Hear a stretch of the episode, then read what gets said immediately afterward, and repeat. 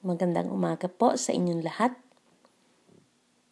Tayo po ngayon ay magkakaroon ng devotion na pinamagatang Right Believing Leads to Right Emotions.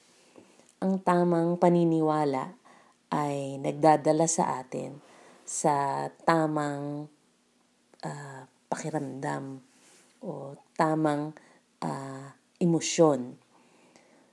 Tayo po ba ay depressed, na-stress, malungkot, di makatulog, kahit ang katawan po natin ay nagpapahinga, ang isip natin ay parang merong naglalaban sa loob, no?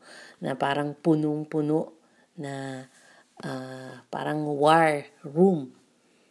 And you have all kinds of thoughts, kung ano-ano ang naiisip natin. Lahat tayo ay nakakaranas nito at hindi tayo makatulog, no? hindi tayo mapakali. Minsan naiinis tayo no kasi gusto nating uh, makapagpahinga at uh, magkaroon ng katahimikan, no, ng kapayapaan. Pero patuloy na ang ating isip ay uh, nandyan kung ano-ano ang uh, nakikita natin no, sa ating isip. This is a warfare. Ito ay pakikipaglaban. And God has given us weapons itong uh, pakikipaglaban na ito ay hindi material, no? Nasa isip natin. Pero sabi nga, ang Panginoon ay nagbigay sa atin ng uh, weapons, ng ating armas upang mapaglabanan ito. Tayo'y manalangin.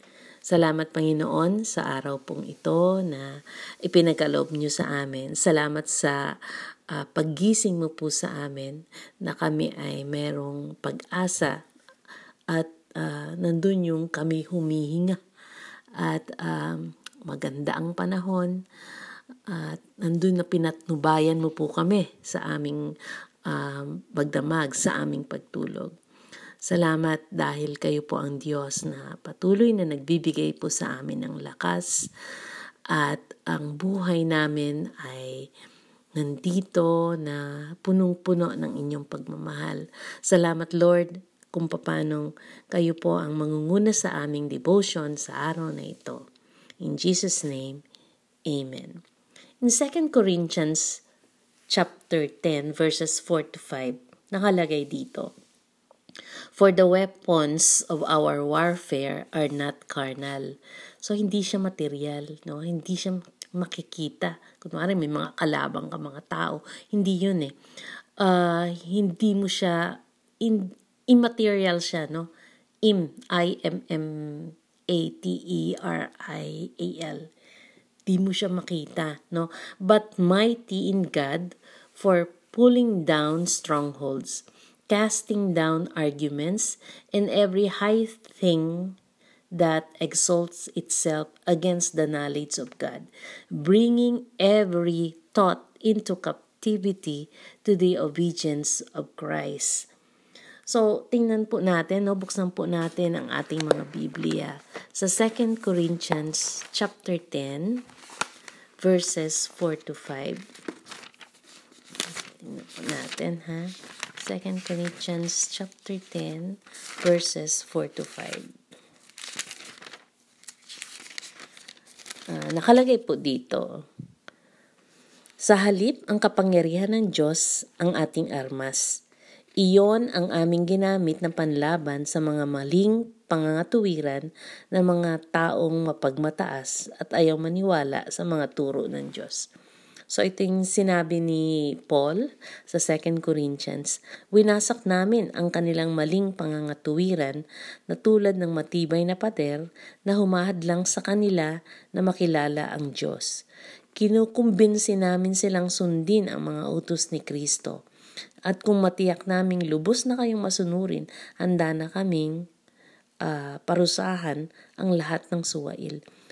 Uh, ang gusto ko lang pong ipaano dito, no, na yung, uh, pa, ito kasi yung version sa Tagalog. So, uh, medyo uh, hindi natin maintindihan, no? Kakaiba kasi dito. Pero ang pinapakita lang po dito ay yung uh, yung ating may meron tayong armas, no? na armas na siyang pinuprovide ng Panginoon kasi makapangyarihan ng Panginoon. So ang ang problema po ng tao ay yung mga kaalaman, no? Yung kanilang katalinuhan, no? Yung kanilang pangangatuwiran nakakaiba sa uh, Panginoon. So, nakalagay dito, bringing every thought into captivity to the obedience of Christ. No? Na um, merong ang tao ay may mga maling pangangatuwiran na tulad daw ng matibay na pader na humahad lang sa kanila na makilala ang Panginoon. So, may mga kaalaman tayo, no? maling paniniwala na siyang nagiging hindrance. Kaya hindi natin makilala ang Panginoon. Um, yung, o kaya, may, sa ating pinag-uusapan ngayon, meron tayong maraming iniisip no, na hindi nakakatulong sa atin, sa ating spiritual na buhay. Na sa halip na ibigay natin sa Panginoon, no? Eh tayo ay nadadala nito kasi um kumbaga eh y- yung negative thinking, no? Yung yung negative na pag-iisip ang siya nating uh, ginagawa o siyang siyang nangyayari. So yung emosyon natin are uh, ito ay reflection kung ano yung ating mga naiisip. Kunwari, if you feel bad, kasi, uh, kaya mo nararamdaman na hindi maganda yung pakiramdam mo ay dahil iniisip mo na hindi pakiram maganda. No? Uh, if you feel bad, it's bad because you are thinking bad. So, kunwari, hindi mo kaya, siniisip mo, hindi ko kayang gawin yan. O baka ganito, baka ganyan ang mangyari. So, puro negative. No? Your emotions follow your thoughts. If, uh, if you will always think and say to yourself na si Jesus ay mahal ka at hindi ka niya iiwan, hindi ka niya pababayaan, magiging uh, mag- mangunguna to sa ating isipan at ito ang magdidikta rin sa ating puso, sa ating nararamdaman. So, uh, nagsisimula yan sa pag-iisip. No? and our emotion, yung ating mga nararamdaman, ay susunod. So kung tama yung ating paniniwala, no, magiging tama din yung ating uh, pakiramdam, yung ating nararamdaman. So right believing leads to right emotions. Your emotions are indicators of what you are thinking. Kung minsan, yung iniisip natin, matagal na yan na nasa ating isip, no? uh, kumbaga, nandyan na nakatira yan. Yan na yung paniniwala natin. Kunwari, uh, iniisip mo na ikaw ay mahina, na ikaw ay walang alam, no? You feel inferior. You feel lousy. O kaya, lagi kang naiinip. Uh, sasabihin mo, eh, hindi ko kaya yan. Hindi ko, hindi ko magagawa yan. No? Hanggang dito lang ako. So, galing lahat yan sa isip na uh, nauuna sa ating emosyon. At dahil dyan, yan yung kumukontrol sa ating buhay. In Matthew chapter 6 verse 31, kalagay doon, Therefore, take no thought, saying, What shall we eat? Or what shall we drink? Or uh, what shall uh, we, where, wherewithal shall we be clothed? You take those thoughts by saying, no? Uh, iniisip mo, ano, ano bang aming kakainin? Ano yung aming inumin? O anong aking bibihisin? O paano ako mag-aaral? Paano wala tayong pera? Yung mga ganon. So, ma- marami tayong iniisip, no? At yan ay nagsisimula, no? Diyan sa uh, pag-iisip na yan na siyang nakaka-impluensya sa ating nararamdaman. Sabi nga, you take those thoughts by saying, sinasabi mo sa sarili mo. Kung ano yung nasa isip mo, sinasabi mo sa sarili mo. So, lahat ng mga pag-aagam-agam at pag-aalala, no, nanggagaling yan sa ating isipan. So, uh, totoo ba kung ano yung ating iniisip? Totoo ba yon? O baka iniisip lang, hindi natin alam kung ano mangyayari, di ba? So, huwag tayong pakontrol doon sa ating iniisip, no? Because it will be uh, shown dun sa ating nararamdaman.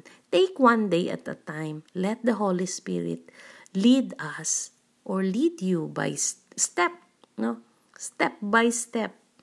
Sabi nga, the, thy word is a lamp unto my feet. Ang salita ng Panginoon ang siyang ating gabay. Siya ang magtutulak sa atin para doon sa tamang direksyon.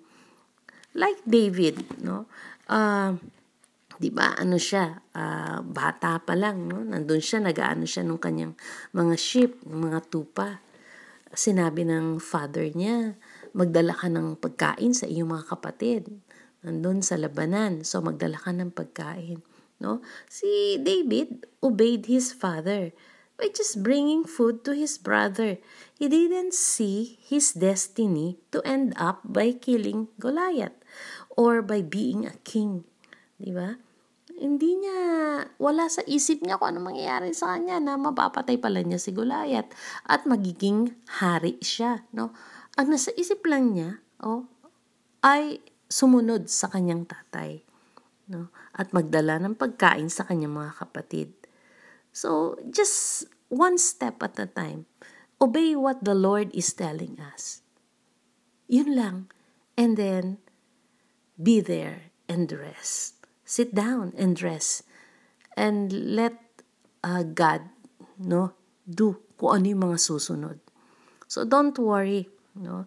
Sabihin natin, uh, wala akong trabaho, paano na yan? ah, hindi ako makapag-aral, hindi pa ako nakaka-enroll, paano na yan? O ako ay, ano na, ganito na ang edad ko, wala pa akong boyfriend, paano na yan? No? Um, ang daming alalahanin sa buhay. So, just, just do what God is telling us. No? Uh, pag sinabi ng Lord, you wait. No? Just, manalangin ka Okay. So, yun lang, manalangin ka. No? And then the Lord will do the rest. So, same with Rebecca. No? Na hindi niya akalain siya yung magiging asawa ni Isaac na anak ni ni Abraham, no? Na napakayaman. So, anong nangyari? She just met the servant of Abraham, no? At inobey lang niya kung ano yung uh, sinasabi sa kanya ng Panginoon na, sige, pakainin mo, painumin mo yung kanya mga camel. So, yun, eh, she just followed, no? Uh, by obeying the Lord to feed up the camel. And then ended up becoming the wife of Isaac. Na si Isaac ay anak ni Abraham. And one step will lead you to the right place. One step at a time give your entire attention sa Matthew 6.34 nakalagay doon. This is a translation. Give your entire attention to what God is doing right now and don't get work, work, work, worked up, no? About what you may or may not happen. What may or may not happen tomorrow. So, wag mong ilagay yung buo mong atensyon, no? Uh, doon sa anong mangyayari kinabukasan? Hindi pa nga nangyayari eh. But give your entire attention to what God is doing right now, ngayon. No? Kung anong ginagawa ng Panginoon ngayon. And don't get work uh, about, don't worry about what may or may not happen tomorrow. Let God do it. No? Siya nakakaalam kung ano mangyayari sa atin sa kinabukasan and God will help us deal with whatever hard things come up when the time comes. Ang Panginoon ang siyang tutulong sa atin kapag dumating na ang uh, panahon na ganito. No? So ito yung message translation of do not worry about tomorrow. let tomorrow worry about itself. There's enough problem today. No, diyan ka lang mag-deal, no? The manna comes daily, no? Yung mga Israelites nandun sa disyerto, yung mana na nanggagaling sa heaven na kinakain nila, it comes daily. No? Kinukuha nila kung ano lang yung sapat for the day, no? Uh, and enough mana one day at a time. So, uh, matuto tayong uh, i-deal yung ating yung buhay one day at a time, one step at a time. Uh, huwag nating alalahanin what will happen in the future. Just follow what God is telling us. so, hindi tayo makatulog, hindi tayo mapakali, marami tayong alalahanin sa buhay. Uh, unahin natin yung ating isip, no? Na let, let's let's ask the Lord na siya ang kumontrol sa ating isip at sa ating puso, sa ating paniniwala at sa ating nararamdaman. Because right believing leads to right emotion. Let God do the rest because He knows our future. Diba? Uh, alam natin na ang Panginoon, yung ginawa niya sa krus, siya ang gumawa lahat, no? Na yung finished work of Jesus. Siya ang siyang, siya ang ating uh, tagumpay at lahat ng ating mga alalahanin at problema sa buhay, kinuha na niya. No? So, wag na tayong mag-isip kung ano ang mangyayari, kundi ibigay natin sa Kanya because He knows our future. Let us listen to this song para sa ating pangwakas na uh, part ng ating devotion.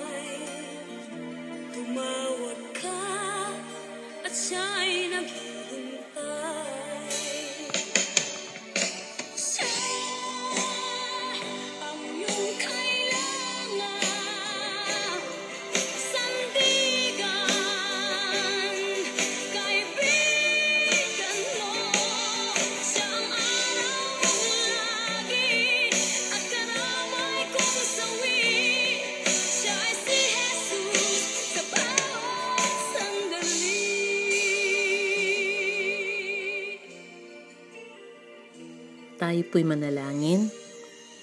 Salamat Panginoon sa araw pong ito.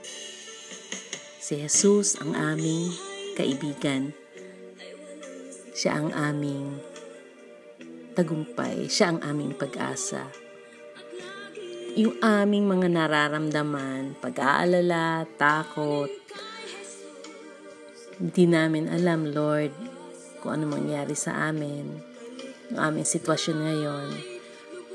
Pero sabi mo, Lord, na we don't need to worry because you will do everything for us na hindi mo kami pababayaan, hindi mo kami uh, iiwan. Salamat, Panginoon, sa iyong pagmamahal at uh, nandun, Lord, na we trust to you everything yung aming mga gagawin sa araw na ito at sa mga darating na araw, Lord, You are in control of everything. Kayo na po ang bahala sa amin, Panginoon. And thank you because we have the God, our Creator, who knows what will happen in our future. Help us to uh, lead our life, to have our life uh, one day at a time Huwag kami mag-alala, Panginoon, kundi ipagkatiwala namin ang lahat ng ito, Panginoon.